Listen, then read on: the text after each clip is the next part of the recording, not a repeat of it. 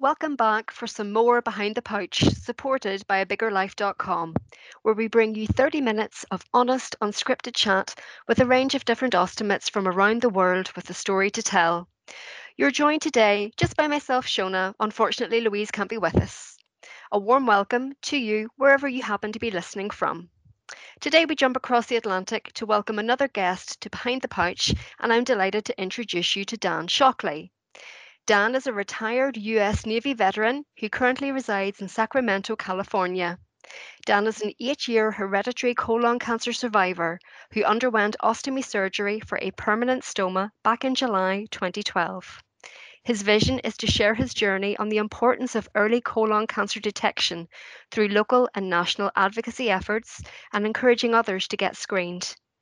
He is also a strong advocate for raising awareness for hereditary colon cancer, and he will tell us a little about the rare genetic condition he has. He is a source of inspiration and encouragement to others with the goal of overcoming adversity. His mantra is always forge ahead with a purpose. And he admits that his positive approach since his diagnosis and subsequent surgery has been key to him not letting his condition and his stoma define him, but continuing to press on with his life with a business as usual approach. Outside of his advocacy work, Dan is a huge Cleveland Indians baseball fan. I'm really looking forward to our chat today, and it's a great pleasure to welcome Dan Shockley to the pod. Dan, you're very welcome. Oh, thank you for the opportunity to uh, be part of this uh, podcast. Not at all, not at all. So, I think I'm right in saying at Dan that you were first diagnosed with your hereditary colon condition in your early 50s and that that was picked up during a routine colonoscopy screening program you attended. Is that right? Yeah, that's correct. I um it I was 51 when I had my first and only colonoscopy. And as a result of the findings, there were uh, hundred polyps that were embedded throughout my colon, rectum, and anus. And my GI doctor at the VA Medical Center in Hawaii, where I resided at the time, he uh, wanted to talk to me and he referred me to a certified genetic counselor at Tripler Army Medical Center there in Hawaii, mm-hmm. which is on the same campus as the VA Medical Center. So I went over and a few days later discussed with my certified genetic counselor and a colorectal surgeon to um, determine what the course of action was going to be. Mm-hmm. I didn't have any symptoms nor family history. So they suspected that I had a gene mutation. And in order to determine uh, these um, the mutation, we'd have to do a gene sequencing DNA test. Mm-hmm. And it it was going to roughly take three weeks to get the results back. So I had uh, the opportunity to read about the mutation that they thought that I had, mm-hmm. and then the type of surgery that would be required, mm-hmm. and then life as an ostomate. So being in the military uh, mindset, I, I, broke it down into uh, three phases, and I wanted to learn about the mutation. So, and the um, I embraced this from the onset, mm-hmm. and I just mm-hmm. wanted to learn as much as I could. Absolutely, and then oh, I'm sorry. No, no, not at all. No. So, uh, had you heard of um about uh, of this before? Have had you heard of this colon condition before? No, it was all new to me, and we mm-hmm. have um, no family history. I talked to my siblings. My brother is 12 years older than me. My sister is four years older than me, and neither one of them have had any um, knowledge of any um, family members having any, yeah. you know, uh, polyps. That must have been a shock. Well, um, it was a surprise. You know, mm um, I was, um, like I said, I was very open to all this, and I just wanted to learn as much as I could. Mm-hmm. But um, you know, it's just a matter of the results. It took six weeks to come back, they're um, the samples were sent to a molecular oncology lab down in Pasadena, California. Mm-hmm. And they, they came back. It was six weeks later, and I was called in to see my certified genetic counselor and my colorectal surgeon.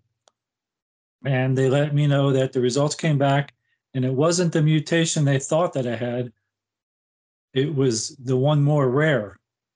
So um, at that point, my colorectal surgeon said it was in the best practice of medicine to have a total proctocolectomy with an ileostomy, a permanent ileostomy, meaning that it would take the, the entire colon, rectum, and mm-hmm. anus would be removed, and I'd be outfitted with a uh, an ostomy for mm-hmm. the rest of my life.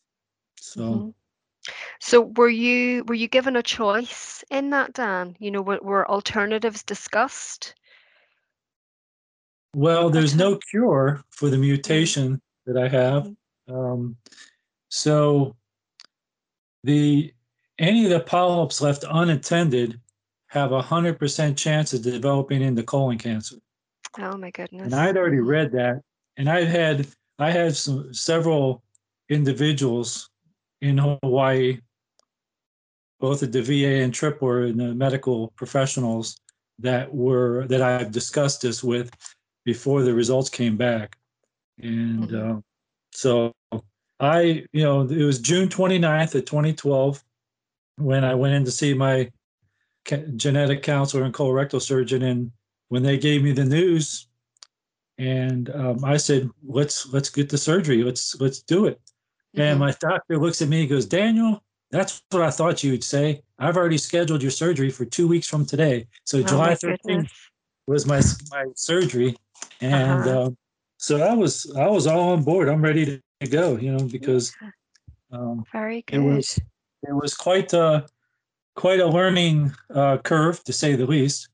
But, absolutely, um, absolutely. And did you know anything about ostomies? You know, beforehand, did you did you reach out to any ostomates or or do any research into ostomies and stomas before the surgery? I only yeah, I'd only read about the. Uh, I didn't know anybody. Mm-hmm. I'd only read about it um, through the resources at my GI team and my uh, genetic counselor provided for me. So when it came time to go to the hospital for the surgery, um, I learned, you know, I, that was on hands training right there.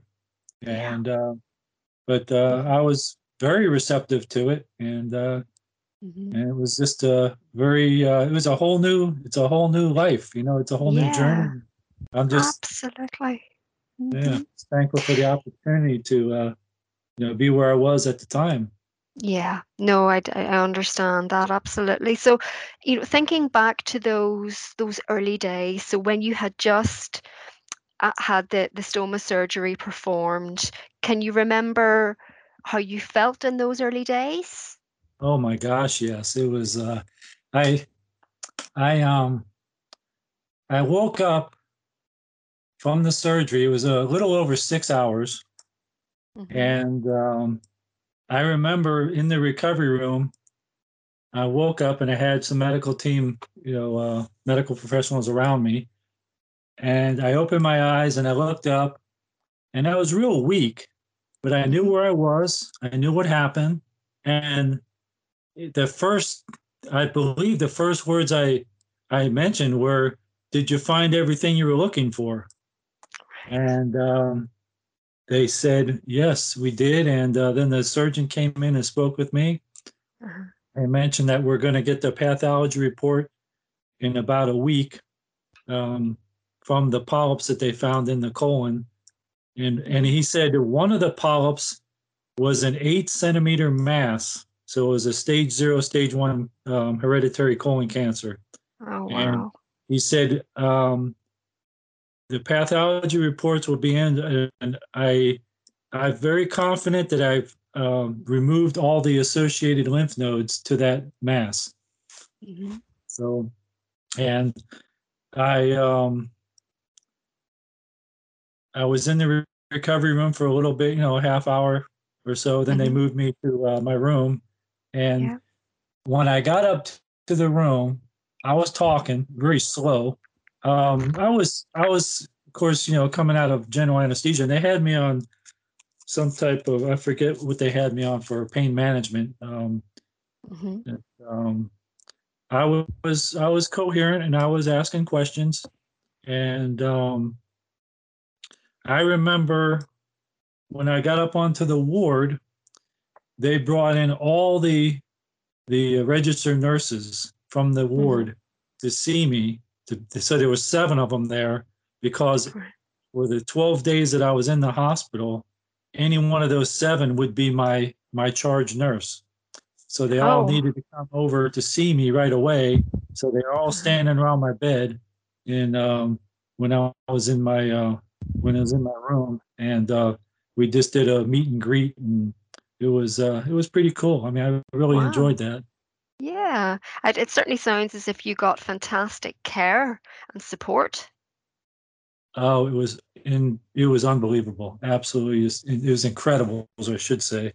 And my wound and ostomy nurse, she would come in, um, if not once a day, sometimes twice a day, to mm-hmm. see me, and um, she was going through different things with me, showing me because for the first couple days she started well, first several many days actually she was doing everything, and then I started to get you know because I was I was recovering. I mean, I had 35 staples in my abdominal area, and then where my anus used to be, I had 13 staples, and I'm six one, and the bed was at a 45 degree angle, so my feet were hanging off the side of the bed just because of my you know, because of the position of the bed and my, and how long I was. So I didn't want to move a whole lot. I did have to. I did get up a couple times a day to walk, very mm-hmm. gingerly, with um, nurses there with me.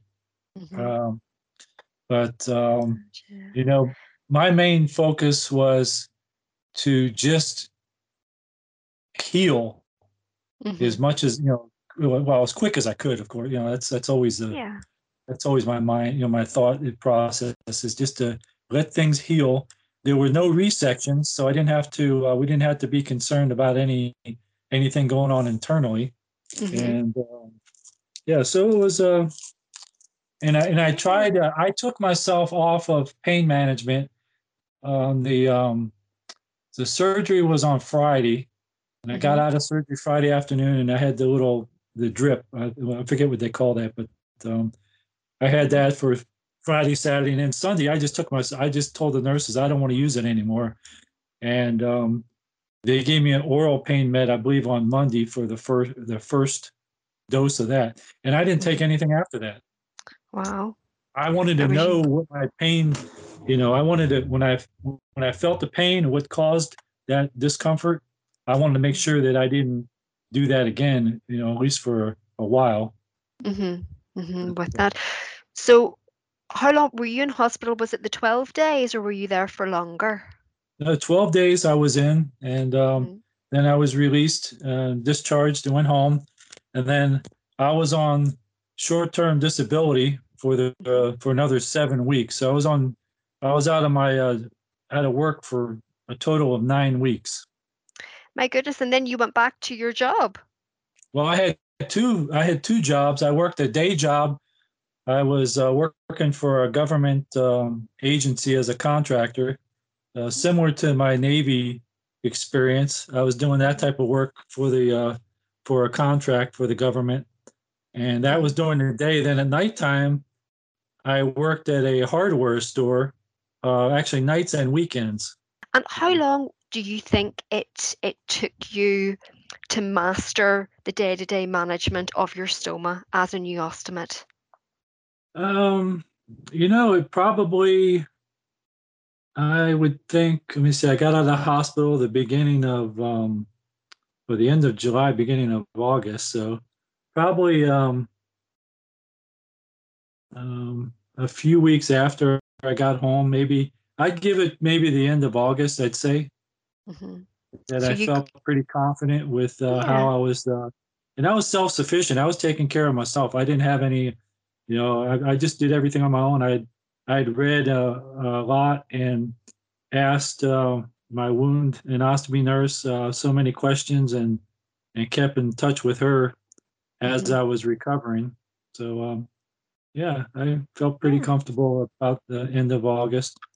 Uh-huh. Excellent, excellent. So, I mean, it, it's so clear that you're a really positive person, Dan, you know, great enthusiasm for life, you know, and I, I would imagine your experiences, you know, in the military, etc., prepared you for that transition to life as an ostomate. But were, were there tough days? Were there days wh- when you thought, you know, this is maybe more difficult than you had imagined or any days like that? Honestly, no. I didn't have. I've never had a day like that. Um, even you know, just my day to day activities with my uh, with my workload, and I I felt I felt comfortable. I mm-hmm. shared my uh, experience with. Uh, I, I, continue to share it with as many people who want to listen. You know, mm. I mean, I have fun with it. Honestly, I mean, I I, yeah. I love it.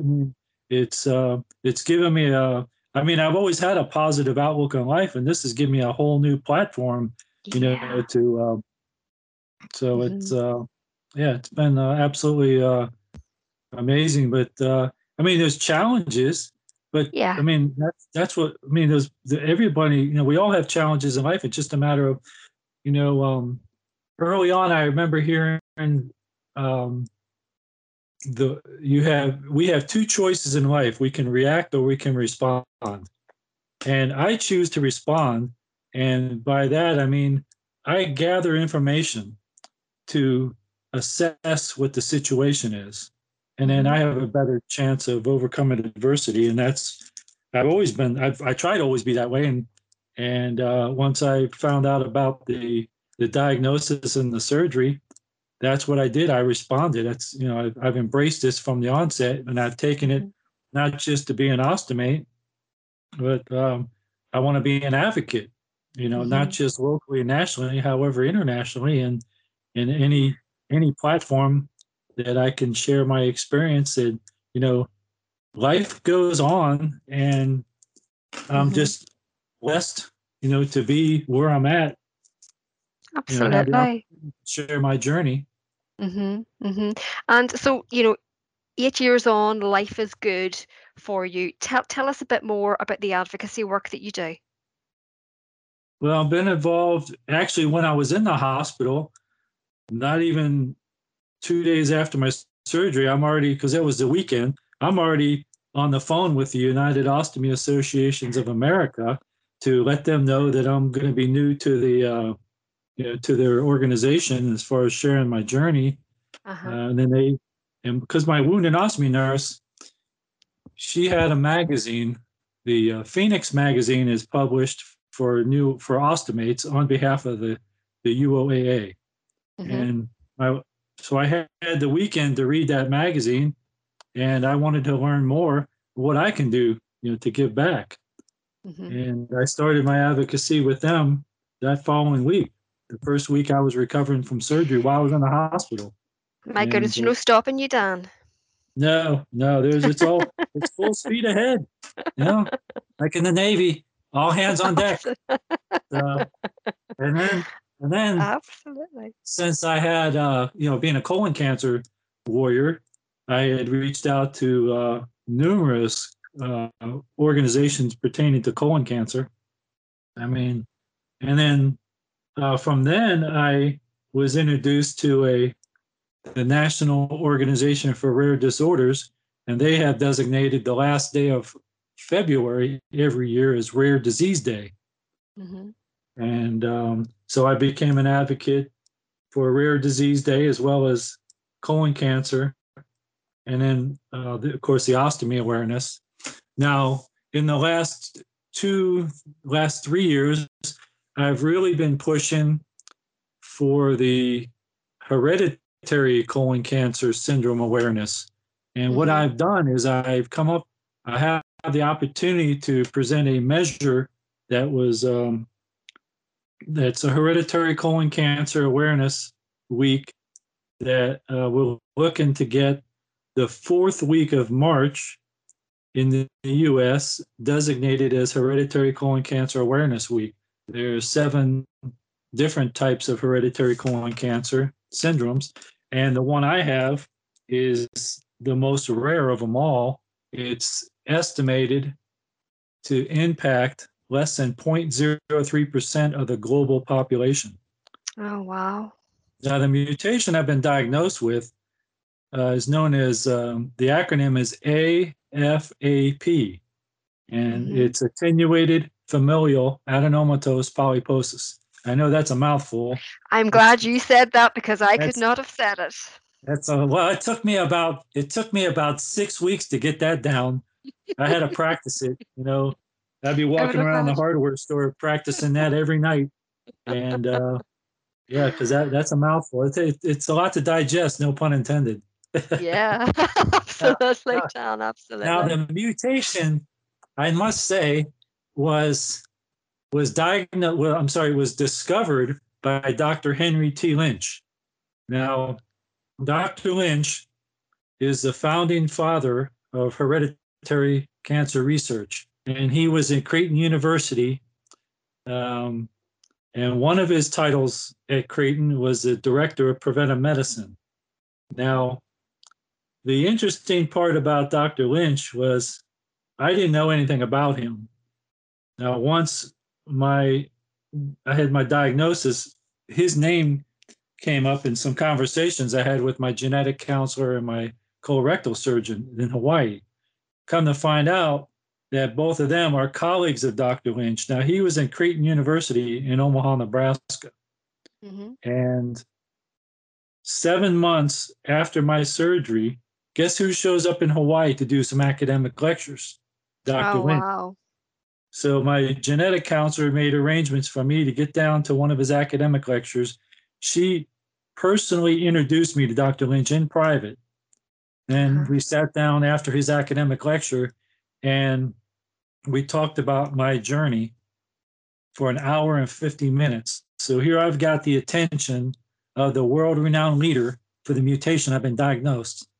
And I have a binder I carry with me whenever I'm going into a medical facility and I had all my I had my DNA test results, I had my pathology report, and my discharge summary, along with other documents, uh, medical documents. And so we're sitting down talking to Dr. Lynch, and my genetic counselor goes, "Dan, you have uh, you have your binder with you, don't you?" And I said, "Yep, sure do." So I, reached for it. He goes, "Why don't you let Dr. Lynch take a look at that?" So he started reading the DNA test results. And he goes, Well, Daniel, you've got a unique case of AFAP. And then wow. we we we stayed in touch. And he was 87 years old when he came to Hawaii. Mm-hmm. And he did a series of acad- academic lectures. And then I see I have to go through routine endoscopic procedures of my mm-hmm. stomach mm-hmm. and small intestine because AFAP will and has manifested in those organs. Mm-hmm. So I go through um, you know, every nine to 12 months, I go through uh, an EGD as well as a single balloon enteroscopy. And then they uh, actually they do a side scope as well. Mm-hmm. So, uh, and then I I ask for all the documents and all the photographs and uh, the original copies of them after they scan them into my record. And I have a binder. I put them in my binder. So um, mm-hmm. um, I carry every time I go to the hospital. I carry that with me. Wow. And, uh, yeah. That's an so, amazing story about meeting Dr. Lynch. Oh, it's it's just it's how things go. I mean, it's just yeah. you know, I'm I'm living in the perfect time in life because, you know, and his his research started back in in the early 60s. I was born in 60, so up until June of last year, my entire life he's been devoted to hereditary cancer research. And he passed away at 91 years old, June 2nd of 2019. You know, he was still going into the office Monday through Friday for 12 hours a day up until um, about a month before he passed away. And, My goodness, uh, that's dedication. Yeah. And so what I want to do is I want to carry on his legacy and, uh, you know, uh, share the importance of hereditary uh, colon cancer um, syndrome um, awareness and, and the importance of early detection. Absolutely, absolutely. Well, you know, I think you're definitely doing a wonderful job by the sounds of it. Um, you know, I mean, you, your mantra itself always forge ahead with purpose. you know, it' amazing. And I see that it shares uh, the same acronym as AFAP. Oh, you picked up on that. Very oh, nice. We did. Uh, we did pick up my, on that. oh, that's that's wonderful. You did a great job there. Yeah, exactly. That was it. I had an epiphany one. Um, it was in May of 2015. I woke up in the middle of the night with two words on my mind: forge ahead. So I quickly grabbed a pen and paper and I wrote it down. And I said, "Well, forge ahead. That's good, but what does this mean?" And I said, um, "Well, that's FA. I have AFAP. So what's the P going to be?" And I thought, well, um, purpose sounds good. So I wrote it down. And I said, well, wait a minute, that's FAP, which is uh, also a mutation or diagnosis. I have AFAP, which is the attenuated version of FAP. So I said, what's the other A going to be? Well, what am I doing? I'm I'm always forging ahead with a purpose. So there you go. So very that's good. my story, and I'm sticking to it. Very good, very good. So Dan, I just have one final question for you. Okay. And it is a, a question that we that we ask all of our guests on the podcast. And what I would like to know is now that you are an established ostomate, you've been an ostomate for many years, if you could go back in a time machine, knowing what you know now as an established ostomate, and give yourself one piece of advice. So, a piece of advice just before your stoma surgery, what do you think that piece of advice would be? Honestly, um, I've I've adapted rather nicely. So I mean, I just I'll just give my mantra: always forge ahead with a purpose. Perfect. Perfect. Perfect. Uh, it has been a pleasure speaking with you today. Um, Dan, I've really enjoyed our chat, and you know, you're doing so much so much advocacy work, um, you know, working so hard, you know, to spread the message. Um, you know, we need more people like you around. We really, really do. And um, I wish you all the very, very best for the future and for all of your advocacy work. Well, thank you very much. It was an honor and privilege to uh, be on your uh, your podcast, and uh, look forward to collaborating with you and your team in the future. Thanks again to Dan for sharing his story. It's great to delve into how he confronted his diagnosis and subsequent surgery, but didn't see it as an obstacle or a barrier for the life he wanted and continues to live. I think there's so much we can all learn from his positivity. You can find out more about Dan by going to his Facebook page, www.facebook.com forward slash Daniel dot Shockley dot five, or you can find him on Instagram, Dan Drydock. Please do reach out to Dan on either Facebook or Instagram and help him with his cause of raising awareness for hereditary colon cancer and support his efforts of encouraging people to get themselves screened. That draws to a close another episode of Behind the Pouch. We hope you're enjoying the podcast and please do continue to support our endeavours by subscribing or letting us know what you think by getting in touch via hello at abiggerlife.com. Remember to check out abiggerlife.com too for lots more freely available information and for support. Thank you again for listening and join us again soon for some more Behind the Pouch.